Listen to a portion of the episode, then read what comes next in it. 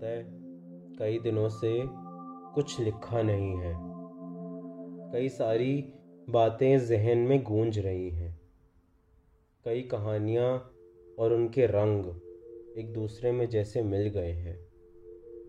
अब मेरे पास शब्द नहीं बचे कि कहाँ से शुरू करूँ और कहाँ ख़त्म। मेरे अंदर की दुनिया का शायद कोई आदि और अंत नहीं रहा है। इस दर्द का बयां मैं हरगिज कर देता, लेकिन कोई सुनने को काश राज़ी होता। ये दुनिया मेरी बस्ती तो है, लेकिन इसके लोग इधर से उधर भाग रहे हैं। एक आग है जो बहक गई है, किसी के अंदर तो किसी के बाहर। इस पागल की अब कौन बात सुनेगा जो मिट्टी की बाल्टी, जल, सफ़ेद झंडा और लोगों की कहानियाँ सुनने की क्षमता लेकर खड़ा है। इस पागल का जिस्म, इसका घर तो कब का जल के बिखर गया?